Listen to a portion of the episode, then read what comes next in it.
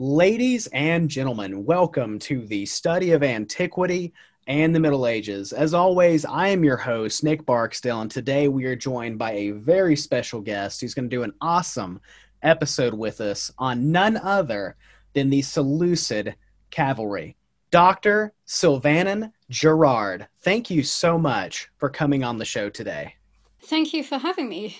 And so, to start off, would you tell us a little bit about yourself? Sure. So I have a PhD in classics and ancient history from the University of Manchester, and I'm a Hellenistic historian. So that means I'm interested in the period after Alexander the Great's death, but before the rise of Rome and its eastern conquests. And in particular, I'm interested in the military developments of this period. So my research is on the Seleucid cavalry and its unconventional troops. So by that I mean it's war elephants, it's scythe chariots, it's camels. And I'm interested in seeing how these develop over this period and how they're integrated within the theoretical conceptions of the army and its actual tactical conception as a whole. And to start off, for those who may not be familiar with the subject, but they want a basic understanding, would you mind telling us what was the Seleucid Empire and what did it come out of? The Seleucid Empire is one of the major kingdoms of the Hellenistic period, and this starts from the chaos of Alexander the Great's death. So, as we know, Alexander the Great, during his lifetime, conquered the Achaemenid Persian Empire, so broadly the area that is the Middle East, right the way through into India. And when he dies in either 323, 322 BC, there's no clear successor. His son is, hasn't been born yet, it's not clear who he wants to be in charge, if anybody. So all his generals decide they're going to claim power for themselves, and that creates like a 70 year period of absolute chaos. And this is known as the Wars of the Diadochi or the Wars of the Successors. Now, I'm not going to go too much into detail about those wars because they are very, very complicated and there's lots of people who are involved. But with the Seleucids, Seleucus was one of Alexander's generals and he was appointed the governor of Babylon. And this is taken away from him by Antigonus Monophthalmos or Antigonus the One Eyed, who's like the one general of Alexander's who really wants to keep hold of the entire empire for himself. And Seleucus retakes Babylon in 312 BC, and then he goes campaigning in the east and sort of solidifying the area under his control. And this all the chaos of this period sort of culminates in the Battle of Ipsus in 301 BC, where Antigonus Monophthalmos is killed. And after that, things slowly start to settle down. It takes a bit longer, but things start to settle down a little bit. And from that, we get the major dynasties and the major kingdoms emerging. So you get the Ptolemies in Egypt, you get the Antigonids in Macedon and Greece, and you get like the Seleucids. And at its height, the Seleucid Empire spans from Asia Minor, so this is sort of like modern day Turkey, Syria, right the way through the Middle East to the borders of ancient India. So, modern day, we're talking Afghanistan or Pakistan. And that's at its height. Obviously, those borders change quite a lot during this period, but that gives you a rough idea of where we mean. It's broadly the same area that the Achaemenid Persians we're in. And that's important because the Seleucid Empire isn't just a Greco Macedonian empire, it also is heirs to the Achaemenid Persian tradition. And that's very important when we think about who's in the cavalry, what type of cavalry do they have, and so on. When it comes to the Seleucid Empire, this episode is going to dive in to its cavalry.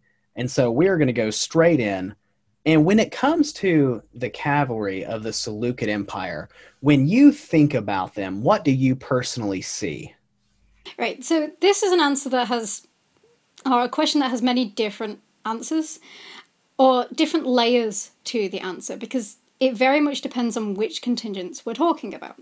But before we get into any details, it is worth mentioning that trying to understand what comprises the Seleucid cavalry is rather complicated because our sources are not that great for the Seleucid army anyway.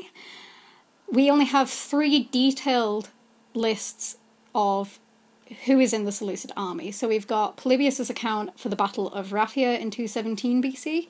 We've got Livy and Appian's um, accounts of the Battle at Magnesia in 190 BC. And then we've got the very fragmentary episode in Polybius of the procession at Daphne in 165 BC. So we're limited to, I think it's about a 52 year window where we actually have a glimpse at who is in the Seleucid army. And we have to then be careful that when we generalize out that we can't expect it to have stayed the same for hundreds of years. So the Seleucid Empire spans from 312 right the way down to 64 or 62 BC. So we only know about a tiny little window. Further complications come that the Daphne procession isn't a military battle. So there's a lot in that procession that's to do with grandeur and prestige and showing off and looking really flashy. And we might want to question how far that actually represents military reality.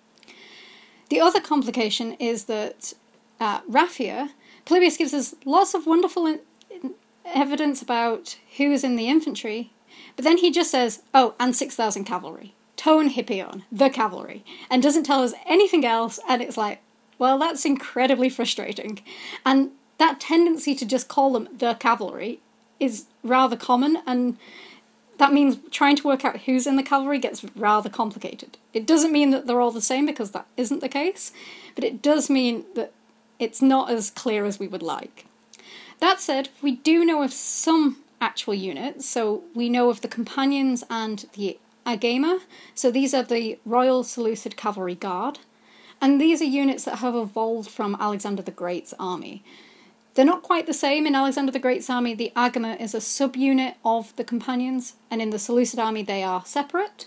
But they form the guard, and they're about a thousand strong each, so a 2,000 strong cavalry guard.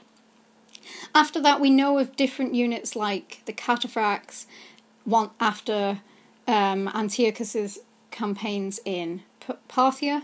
So this is like the late 200s BC. We also know of different sort of localized um, units like the Dahi, the Tarentines, and the Galatians. So we know a little bits, but there's still a lot that we're open to speculation about. Many of our subscribers had asked if we know anything about their ethnic makeup. Could you verify any information on that? Yeah, so I thought this question had come up. It, it's a very interesting question, but again, a quite a complicated question because questions of ethnicity are rarely simple. And it's important to remember that the Seleucid Empire is a vast area. It encompasses many different peoples, many different cultures. I mean, if you were to draw a big ring round all of the Middle East today, they're not all the same people. They're all from different cultures, different types of people. So trying to work out the ethnicity of any particular cavalry unit becomes a little more complicated. Now, when we deal with the guard, it is the guard that we know the most about because they're the most prestigious, so we know the most about them.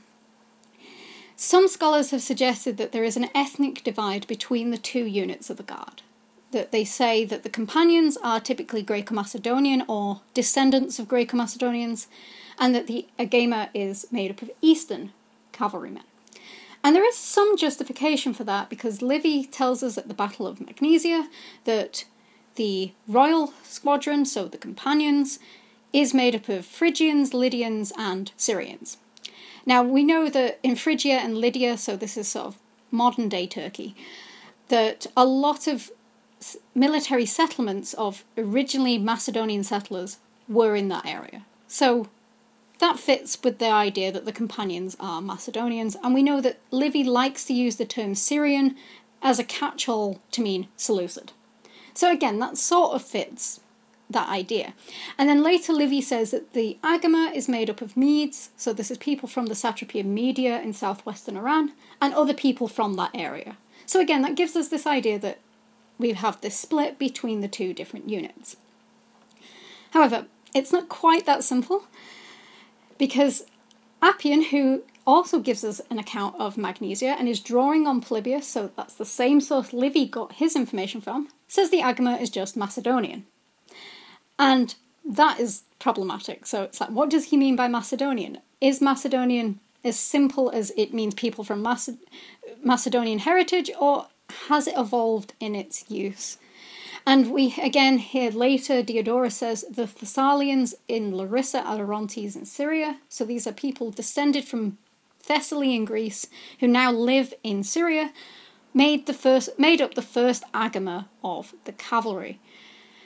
And th- he says this in relation to events in 142 BC. So some have said, well, that's fine. Parth- the Parthians have invaded Media at this point, so we need to get the agema from elsewhere. So that makes sense. I'm like, maybe, maybe that's true. At the same time, it's quite interesting that he says the first agema of the cavalry. So, agema in Greek literally just means the leading unit, the best unit. If it if he means the agema of the guard, why would he call it the first agema? So there's a question: Does he mean the agama at all? What is going on there? So we might see a split between the two. I'm okay to say yes, there's possibly a split, but I think it's clear we need to be a little fluid with our things. It doesn't fit nicely into two little categories. Once we move out of the guard, things get a little more confusing, so it's less clear. Some of the localized contingents, so the contingents you only call up when you go to war, your allies, your mercenaries, the subjects from this particular area, they're a little bit easier because they are pretty much only called by their ethnic label. So we hear of the Dahai have come and they're serving in the army, or we hear of the Galatians have come. And it's a bit easier to say these are people from that region. Now you might say, well, you just said you need to be careful with this. And yes, we do need to be careful with labels, they can change. But because of the very nature that you have called these people up from that particular region, it's a bit more likely that those labels are accurate in as opposed to say the more standardized prestigious contingents where it's a little more confusing as to what they're being called. So like for example, you call them the Cappadocians because the Cappadocian king sent them to you. So they are Cappadocians in that sense, where like the companions are companions and it's not clear whether they're Macedonian, whether Macedonian has some sort of prestigious status that doesn't mean someone just from Macedon. Of course, we do have to be careful. Things can change into pseudo ethnic titles, and we do see that with the Tarentine cavalry. So, originally, these start as uh, mercenaries from Tarentum in Italy, and they very quickly spread across the Hellenistic world. So, they're a very interesting unit. They're not just in the Seleucid army, they're in lots of other Hellenistic armies. And they have a very distinctive fighting style. So, scholars have suggested that the name Tarentine eventually evolves to mean only that fighting style. It doesn't mean people from Tarentum. So we do have to be careful with this question of ethnicity. I think it's safe to say there's lots of different ethnicities in the Seleucid cavalry. You have to remember that both the Macedonians and the Achaemenid Persians had very strong cavalry traditions.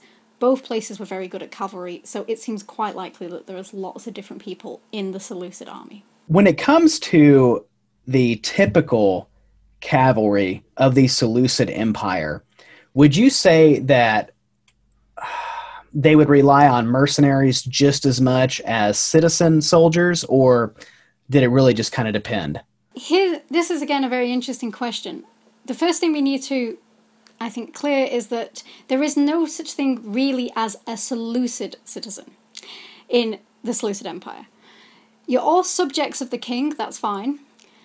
You can be a citizen, but you're a citizen only of a particular city, and that comes with pl- potential different political rights, different rights to do like own property, and in that city. And we know this because um, there is a very important inscription from Magnesia where the neighboring city Smyrna is granting the people in Magnesia citizenship of that city. The king approves it, but you are citizens of the city of Smyrna, not a Seleucid citizen in any broad kind of sense. So that's the first thing we have to be aware of. Then, it, as to how then the military works, we then have to take a step back and go right. What types of troops do we have? So, as I said, we have the guard, and any king, any emperor is going to have their own personal guard, who are always on duty. Their job is to serve the king, protect his interests. So we have the guard. The cavalry are the companions and the agema, and in the infantry, it's the Argyraspides. And these would have been stationed at the war office in Apamea, as Strabo tells us. Apamea is in modern day Syria. So we know those, they're always going to be on duty. After that, it gets a little more complicated. On the whole, most people would agree that the Seleucids have a military settlement system like the Ptolemies. And this is where soldiers have been given land in thanks for service, and it comes with the obligation that they and their descendants will serve in the army. They have military obligations. Now, some scholars have said that there isn't this system. I would say if you actually look carefully at the evidence, it is there. So, this is a different type of soldier. They're not necessarily on duty all the time, but they do have obligations to serve. So, they're going to form like your regular people. You know you can count on these people. After that, of course, you're going to have the people you only call up when you go to war that don't have obligations to fight for you. Otherwise, so these are going to be the random subjects that get called up your allies and your mercenaries. So, yes, there are mercenaries.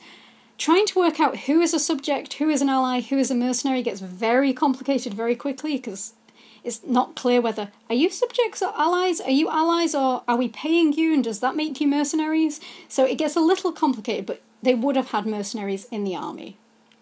And that's a great point because I didn't actually realize that. And I know many of my subscribers had used the term Seleucid citizen. And so that is a really great point that I know many of us are going to appreciate. So thank you for expanding on that. And so another subscriber had asked when it comes to service in the Seleucid military, do we know anything about whether most of it was voluntary or whether they relied heavily on conscription?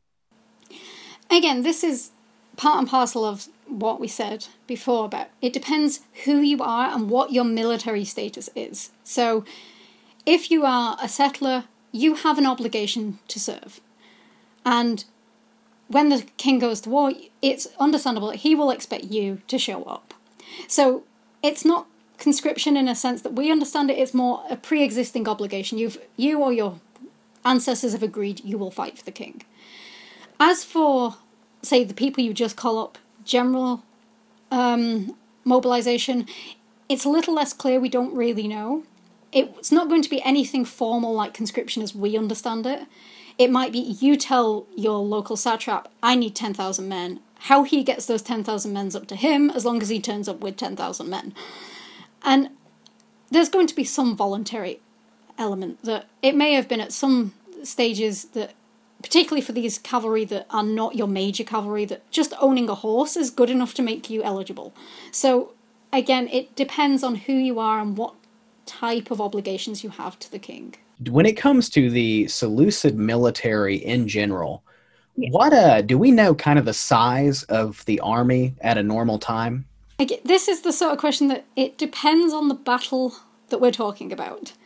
So, roughly, I would say that the Seleucids' battlefield potential, which is not the same as its total military potential, because you're never going to put all your troops on the battlefield, because if you lose, that's going to be like suicide.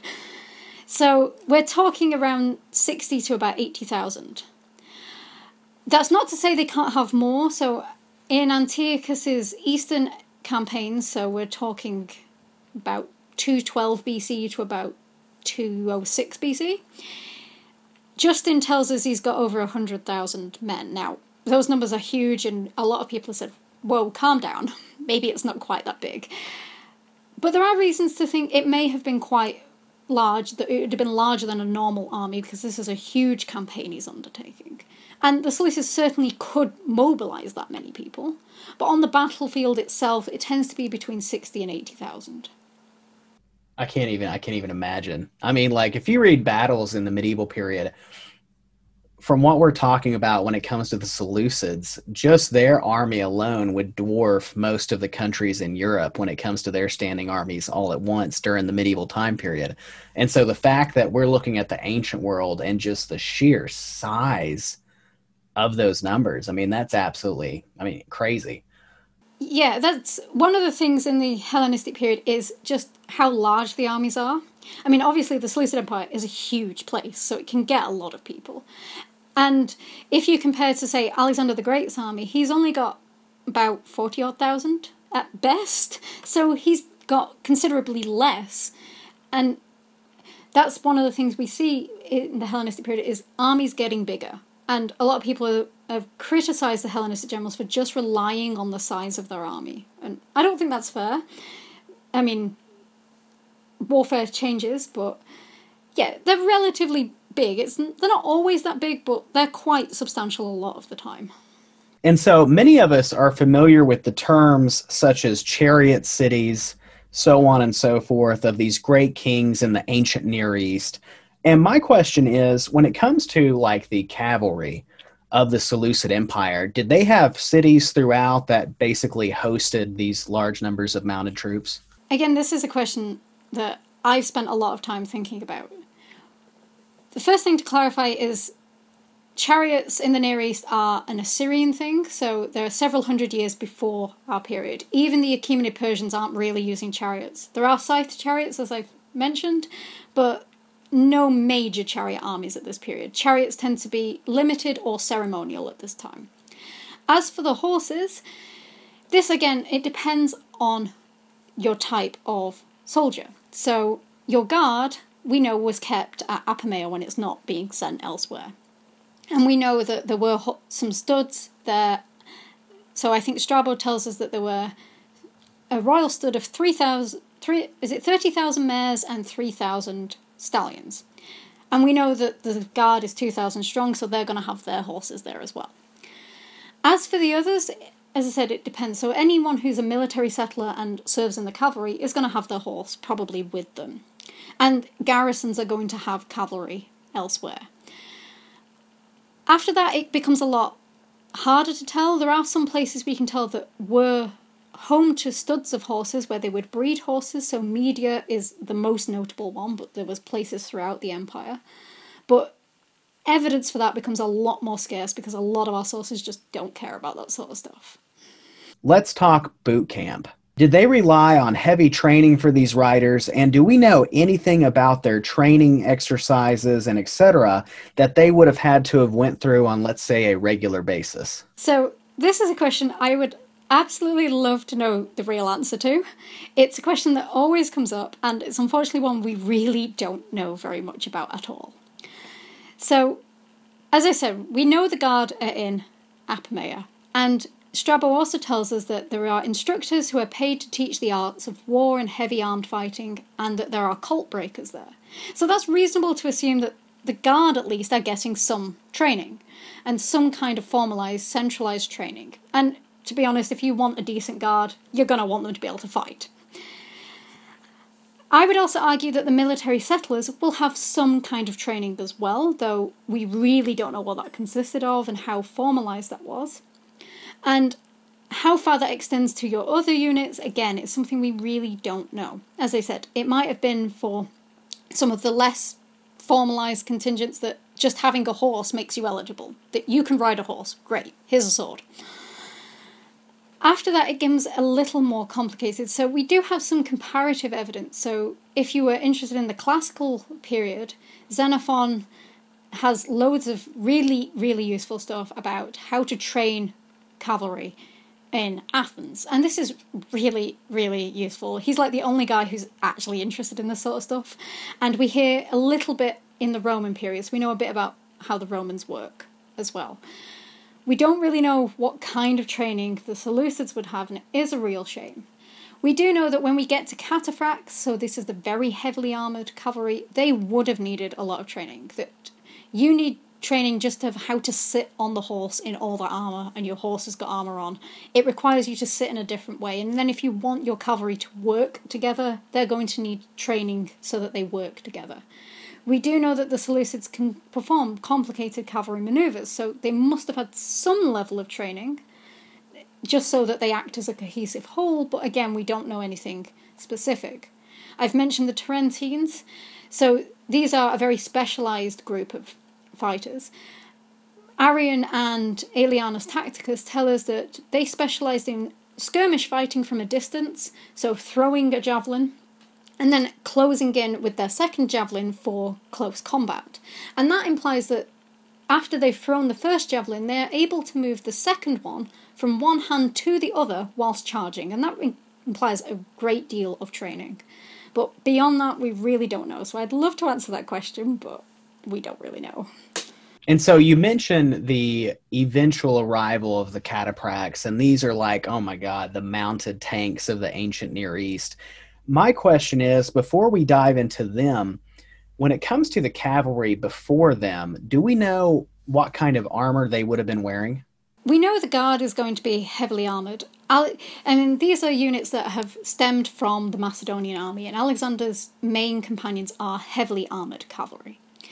And capable of, you know, shock, action, and up for your close range fighting. So we know the guard are going to have similar sorts of armour. And as I said, when we get the cataphracts, they're very heavily armoured.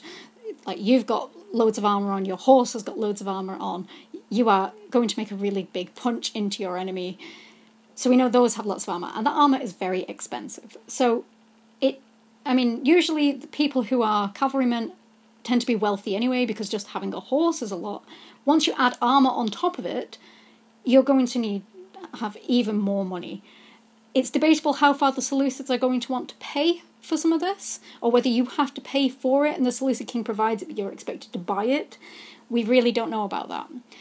When we move to lighter cavalry, so the missile cavalry, people who use bows and arrows and javelins, they're obviously going to want lighter armor because they rely on their speed and maneuverability, and they're not getting up close and personal with the other enemy cavalry and the other enemy infantry, so they don't need as much protection. And when it comes to the types of mounted troops in the Seleucid military during this time, my question would be do we tend to see horses more or camels? So, camels are very interesting. I mean, we're t- we are talking about an Eastern empire. So camels are quite a natural thing to think about, and they're certainly going to be there in the baggage train because they're very good at traversing different terrain and they're very good at carrying things. They don't need as much water. Horses need a lot of water. When we come to the actual battlefield, though, the camels only appear on the battlefield on one occasion. So at the Battle of Magnesia, we know that Antiochus III has a contingent of Arabian camel archers. We don't know anything else about them. We know they're on the left wing of the battle, but the left wing of the Seleucid line collapses very, very quickly at the beginning of the battle. The chariots just cause absolute chaos there. So we don't hear anything else about them. And I'm of the opinion that Antiochus has camels because when he told the Arabians to arrive, they arrived on camels. Not that he one day sat up and thought, you know what we need? Camels. So I don't think he went and sought them out himself. So on the whole, we are seeing horses, and again, as I've said, they're heirs to the Macedonian tradition, which is a very strong cavalry tradition. They're heirs to the Achaemenid Persian tradition, and they're a very strong cavalry power as well. And there are many areas in the Seleucid Empire that are really good at raising horses. They have lots of different types of horses. So they've got the really bulky Nisaean horse, which is good for your heavy cavalry. You've got this lighter Turanian horse, maybe some steppe horses that are really good at endurance. So there's no reason why they wouldn't want to use horses. They've got really, really good horses in a much better range than most of their adversaries. And our next question, and a lot of subscribers are really curious when it comes to the fighting and the riding, and especially when you are in the middle of combat, how on earth were they able to stay on their horses? Do we know anything about? Possibility of their saddle types or possibly stirrups? I'm not as well up on saddle types because, again, it depends on the culture and the different styles of horses. Stirrups, however, do not exist in this period. They haven't been invented yet, so there are no stirrups. You have to stay on by the strength of your legs. Now, obviously, that is possible, and with training and with use to riding that way, you can do it. It does mean, though, if you have a spear and you're charging at, say, an infantryman and you decide to stab him, you're going to have to let go of that spear because if you don't, you're going to go flying off your own horse. So it is going to change the way you fight, but you'll be totally used to that in the ancient world because everybody fights that way. So you're not at any more a disadvantage than, say, your opponents. And that's why when it comes to cataphract cavalry, you're in all that bulky armour, you're going to have to adjust how you sit. And we have I think some later Roman sources saying it takes a bit of training and a bit of use, getting used to how you sit the horse in all that armour and not fall off it. So, yeah, I hope that answers the question. so basically, what you're telling us is it's never a good idea to skip leg day at the ancient gym. Basically, no, definitely not. And so when it comes to weapons, and I know it's going to vary according to where they may be from, so on and so forth. So let's say on a typical day, depending on who's there, what kind of weapons would we expect to see them using? Yeah, so as you said, it's going to change with who you are and what type of cavalry you are. So for the heavier cavalry, you're going to have like a long spear, and because you're going to want to skewer your opponents, you you are the shock troops. You're going to want to really punch through, and you're probably, as I said, you're going to have to let go if you stab somebody.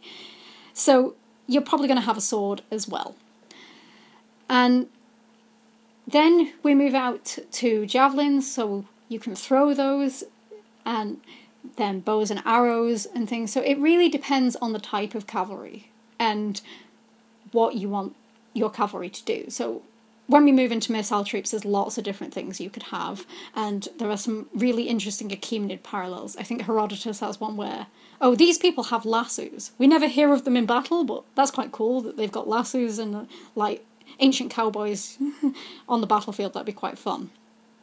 But on the whole, we're talking spears, javelins, swords, bows and arrows, that sort of thing, usually. When it comes to armor, and again, I know this will vary according to where they may be from. Um, do we know if they used shields that much while riding on their horses? Yeah, so again, this is something that does vary. I haven't looked too much into this. I do think they do have, or some types certainly have shields. Um, it, again, it's hit and miss what type of cavalry you are and how big that shield is. So it's not something I've spent a lot of time thinking about. But yeah, there will have been cavalry shields, but it's hit and miss as to who has them, who doesn't, who needs them, who doesn't. And before I move on to discussing how they were used, so on and so forth, we've talked a little bit about armor, we've talked a little bit about weapons, and one question, and I should have actually put this in do we know, like, if we look at the heavily armored cataphracts, for example, do we know how much that armor weighed? I'm not sure. We know what it looks like, but I don't think we have any full pieces of armor. We can possibly make comparisons, say, with Roman armor because the cataphracts are a hugely successful type of cavalry they stem from Parthia, and Antiochus sort of gets the idea and go, oh, those are really cool, we're going to have some of those. And he develops them. And then the Romans pick it up, the Parthians continue it. So these are a type of troop that continues right the way through.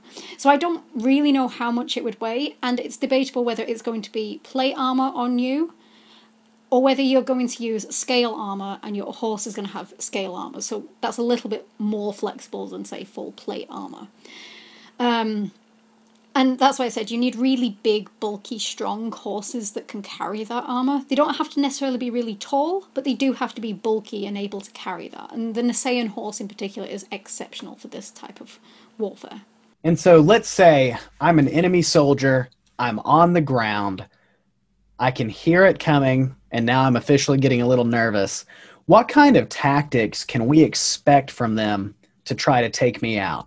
Cavalry are very interesting um, arm on the battlefield because they're very flexible. You can do a lot of different things with cavalry.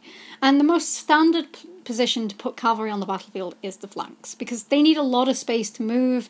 And when you start to develop really heavy phalanx based infantry, that doesn't move very well. It likes to be in flat ground in one space it is exceptional for frontal attacks, you know, it's got all those spears pointing out at the front, but it's very vulnerable in its sides because it doesn't have any weapons there and it's not very good at turning round. So you would have your cavalry there to protect the sides. And that means that if you're against a phalanx, you're going to want to get rid of its cavalry so that you can take it in the flank. And so that's why we tend to see cavalry engage first. Cavalry tend to attack first because they're a lot faster. And if you've got a phalanx, winning against the enemy's phalanx is not going to guarantee you victory if the enemy still has cavalry. There are a few occasions, there is one notable occasion when the Seleucid um, cavalry attack last, the infantry attack first. That's done for a very specific purpose to lure the enemy away from the battlefield, and it is hugely successful. But that's rather unusual, that tends not to happen. As for the different tactics, it depends on the stage of the battle and what your grand tactical plan is, and we never really know what the commander's grand tactical plan is, we sort of have to guess. So the most standard one is a charge and pursuit, to charge at your enemy and pursue them. Now, this is very typical if the enemy is already fleeing. You can run them down with your horses and kill them, and we see that at the Seleucid battle at Taporia, which is about 208 BC. And that's quite um, successful. And you've got to remember if you're an infantryman and you have a horse coming at you, that is scary. It's a human basic human psychology to fear something bigger than you. And even if you know the horse isn't going to stand on you, it's going to do its best not to stand on you, it's still scary. And you've got this guy on the top who wants to kill you. And there's some comparative evidence from the Napoleonic period where a Napoleonic cavalry commander says that you can see even veteran soldiers get a bit nervous when the cavalry is approaching them.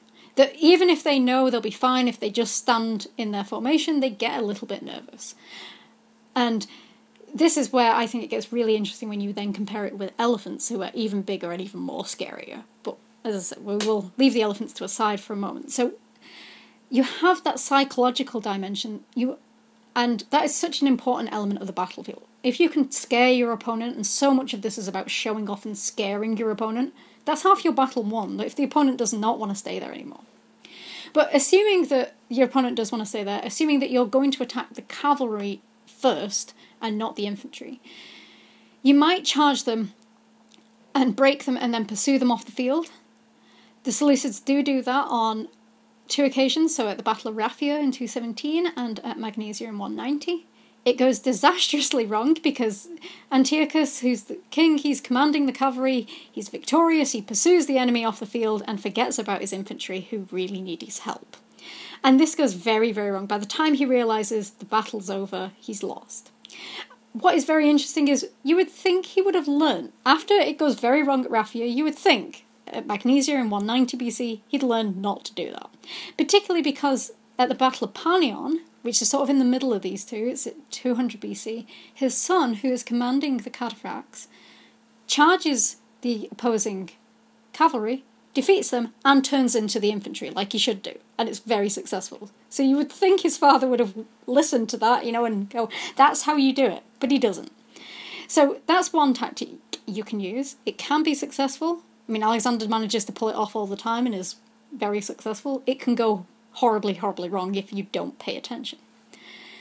Other things you can do is sort of the flip of that, the sham retreat, where you pretend to retreat from your uh, from the enemy's advance and draw them away from the battlefield. And this is most spectacularly seen at Ipsus. So the Seleucid cavalry pretend to fall back from Demetrius' attack and then Seleucus moves the elephants across the pass so Demetrius can't get back, and he can then surround the enemy's infantry. So that's the flip side of that. You can, instead of charging and pursuing them, you can make them come to you. And that's again what we see at Elasa, where the cavalry don't attack first, they try and draw the other enemy cavalry away from the battlefield. Other standard things are harassment of the cavalry. This is where your missile cavalry come in very, very handy handy. You can fire missiles and arrows at either the enemy cavalry or the enemy infantry. So if you've got heavy infantry, it relies on its compact formation. And the more missiles you can throw at it, the more you can disrupt its formation, the easier it is to get a gap where your heavy cavalry can then charge through it. Because you are not going to get your heavy cavalry charging the spear wall head on. That's a good way to skewer your horses. So you're going to want to wait until you can get a gap and then charge right the way through it. And again, Ipsus is a very good example of that, where Seleucus rides round the exposed infantry of his enemy and just keeps them in threat of a charge and keeps them in threat of this bombardment of arrows. And that is enough to persuade a lot of those soldiers to just defect to the Seleucids and go, no, we're not doing this, this is scary. So that's another way you can do it, and it can be very, very useful as well. There are other things you can do in different places. You can put your cavalry on the battlefield for different effects. So, as I said, the flank is usually the standard place. And the Seleucids, even here, tend to experiment. So, at Raphia, on the right wing, we are told there are 4,000 cavalry, 2,000 that are normal, and then another 2,000 that are at an angle with them. So we have an example here of an oblique formation where the flank is refused, and this helps create a greater offensive potential because now you can attack the enemy on two sides and you also make it harder for them to outflank you because there is no flank. We're not really sure which way the angle's pointing, whether the angle's forward or backwards, because it doesn't really say, but it does mirror Alexander's formations at the Battle of Gaugamela in 331 BC, so we think it might be forwards. So that's a different thing you can do. We also know the Seleucids at Magnesia have their cavalry near the centre, and this is really, really odd. So on the left wing, everything is normal, cavalry is on the wing. On the right wing, you have the phalanx, then you have the Agema and the cataphracts, so very heavily armed cavalry. And then there's another contingent of the Argyraspides, who are the guard. So they're also very heavily armoured infantry. So it's very, very odd to have the cavalry in the middle of those two. And that has confused scholars for quite a while, and we think it's to do with the way the Roman line is opposite them. That I would suggest that these cavalry acting as a hinge or between the two phalanxes so that they can envelope the um, Romans after they've driven a wedge with the cavalry in the Roman line. The, again, as I said, this doesn't happen. Antiochus gets carried away and charges off down the away from the battlefield, chasing the people he's um, routed, and it doesn't happen that way. But that's what we think might be happening. There are also times when the cavalry are placed like in reserve. So in the battle against Molon, this is 220 BC, and it's a very interesting battle because it's a Seleucid army versus another Seleucid army. Here, Antiochus III tells some of his cavalry and his infantry to stay in reserve, and then once they have the battle has started, to circle round and attack. And that is a really interesting thing. That's one of the few instances we get of a true offensive reserve. Of course, there are times when the cavalry are put in the back because the terrain isn't very good, so the Battle of Thermopylae in 191 BC is a very good example of that. But there are a lot of different things you can do with the cavalry, and they're still very, very useful on the battlefield. And so I get a little bit irritated when scholars say, oh, the cavalry are declining in the Hellenistic period. They're not as good as they were under Alexander. They're not as decisive as they were. And I'm like, yeah, that's because the Hellenistic period is very different. Alexander's opponents are not the same as the Hellenistic opponents the asymmetry that was so important for Alexander is lost in the Hellenistic period. So, what that means is that Hellenistic commanders have basically the same troops with the same tactical mindsets. So, you can't expect the cavalry to be able to do the same things that they could do under Alexander. It doesn't mean they can't, it just means the nature of battle has changed. We've covered primary sources, we've covered tactics, we've covered what they may have worn, what weapons they may have fought with. We've also talked about the battles that they were crucial in, different things that they did, some successes, some failures. And so my next question is is more of a modern one, and that is has archaeology told us anything about these mounted troops? Yeah, so archaeology is another very important resource. Of course, our ancient sources, our literary sources, can tell us how a battle happened, can tell us what was going on in that battle, and they are very, very important. But we shouldn't dismiss the material side of it either. As to how much it can tell us, it really depends on the question you want to answer. So, as we mentioned briefly, there are some finds of cataphract armor or at least there are reliefs that show what cataphract armor looked like. So there's a relief from a temple to Athena that was in Pergamum. There's also some finds from Khanoum and a little Syrian um, figurine, which I think is in the Louvre now. When we move, say, to elephants, there is a wonderful statuette from Myrina of an elephant crushing a Galatian soldier, so that's quite fun. Well, not fun, but quite interesting. There's also coins, so lots of numismatic evidence. We don't tend to see cavalry on that as much, but we do see different types of horses. The horned horse was a Seleucid royal symbol on coins, so we see it quite a lot. Again, we see elephants quite a lot on coins. There's also the epigraphy and the epigraphic and iconographic evidence that I've mentioned that can tell us that certain units existed, or it can tell us about, say, citizenship, can tell us about what the status of these particular men were. There's some evidence for military settlements or at least settlements that may have been military. If you're wanting evidence for, well, where did they keep their horses? Do we have any horse stables? Things that's when the archaeology starts to fall apart, but there isn't as much there. So depends what kind of question you're wanting to answer with the archaeology, and we do need to supplement it with all our other sources to try and build up this picture. I mean, trying to study the Hellenistic world is always going to be one of those what sources do we have? How do I compensate for the gaps in my sources? When it comes to the end of the Seleucid Empire and the new ones come in, how does the cavalry of what was the Seleucid Empire change? This is a question I'm not as sure about because my research stopped at 160 BC. Partly because once we get past that period, the evidence for actual engagements gets very, very sparse. It's very hard to tell what's going on. So we might know that certain battles happen. There's a Babylonian astronomical diary that tells us that of a particular battle and that the elephants are there, which is quite interesting because a lot of people say, "Oh, there's no elephants after the Romans slaughter the herd at Apamea." And it's like, well, this says that there are. This is 150 BC. This is much later. There must have been elephants. So, I don't know as much here because the evidence gets a bit more fragmentary. It's harder to tell what's going on. It's not something I've spent as much time looking at. And obviously, once Parthia, the Parthians invade, and once they capture Media, a lot of the Seleucid cavalry can't get they can't get their horses where they used to get it. Media was one of the best places to get their horses. It's where they got their Nisaeans, the big bulky horses from.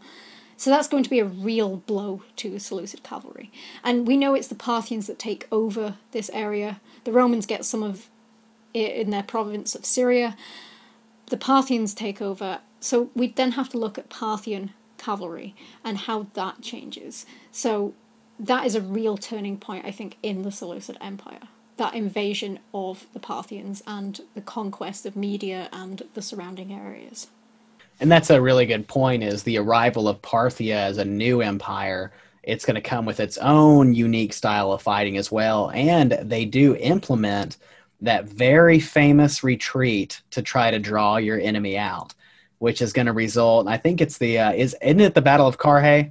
i know they're they're very good at um, circling the romans and firing at them because they're very good at the parthian shot hence the name. They've, so they've got really good light cavalry that's good at missile warfare, but they also have the cataphracts. So they again, we're seeing a very flexible cavalry force, and the Parthians have very fertile areas, so they can get lots of good horses.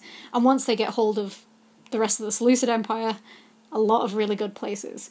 The Bactrians are another people who have really good cavalry, and they're also an area that very quickly decide we're not being part of the Seleucid Empire. Bye. Decided they will see themselves out. I mean, it does depend on how strong the king is at any one time. So Antiochus marches in there and says, "Well, give me your elephants," and they do have to give after he's defeated them, and they do give him his elephants. So some people have suggested that maybe Parthia and maybe Bactria might send troops, depending on their relations with the Seleucids at any particular time. But at other times, nope, we're our own kingdom, we're doing our own thing, so you can just go away. We're not interested. Ladies and gentlemen, thank you for joining us here today at the study of antiquity and the Middle Ages. Dr. Gerrard has done a great job of taking us through a topic that I knew very little about, and that is the cavalry of the Seleucid Empire. We learned a variety of things from an archaeological perspective to primary sources and beyond.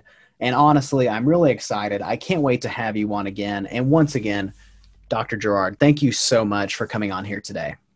Thank you very much for having me. It was a pleasure.